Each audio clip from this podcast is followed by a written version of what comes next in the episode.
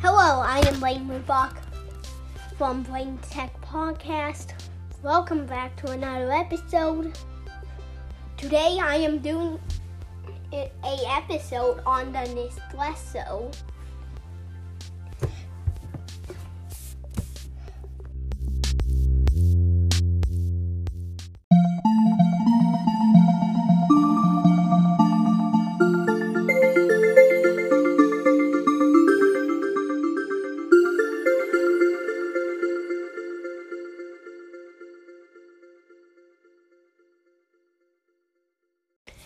So, the Nespresso is really neat. I would say it has a fancy design, and the pods that come with it is in a really fancy box as well. So you can tell already that it's fancy. Then next part about it is that you can link it with an app. So,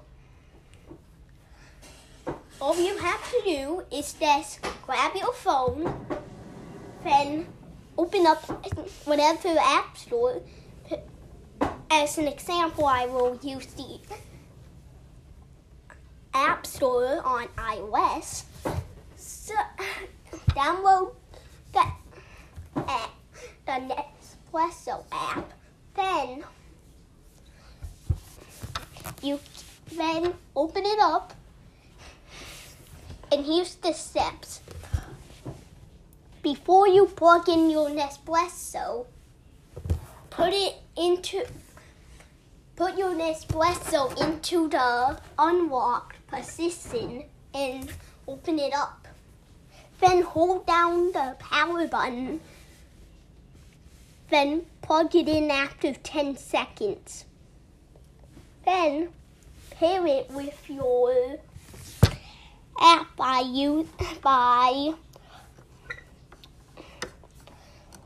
opening it up.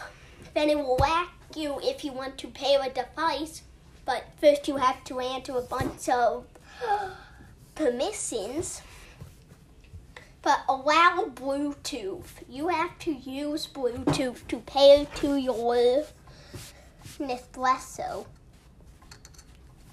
Then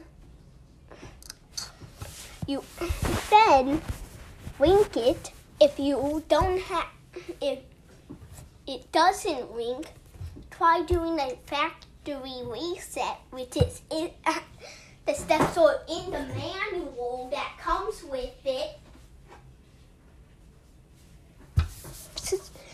then try pairing it again, go through all the steps, then you're done. For us, we didn't find it, it was kind of smooth.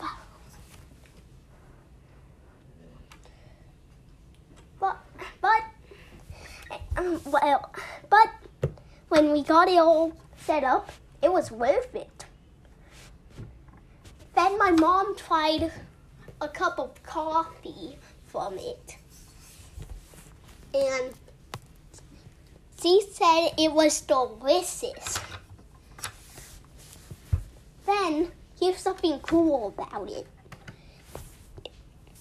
If you after you when you open it up again after making your coffee, the the cup in, the pot inside of it will just fall into the little trash can that's inside of it.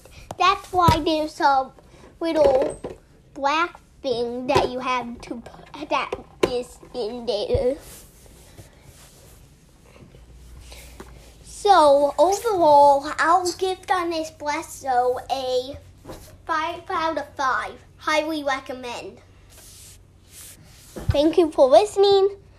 I'm Blake Rudbach. See you later.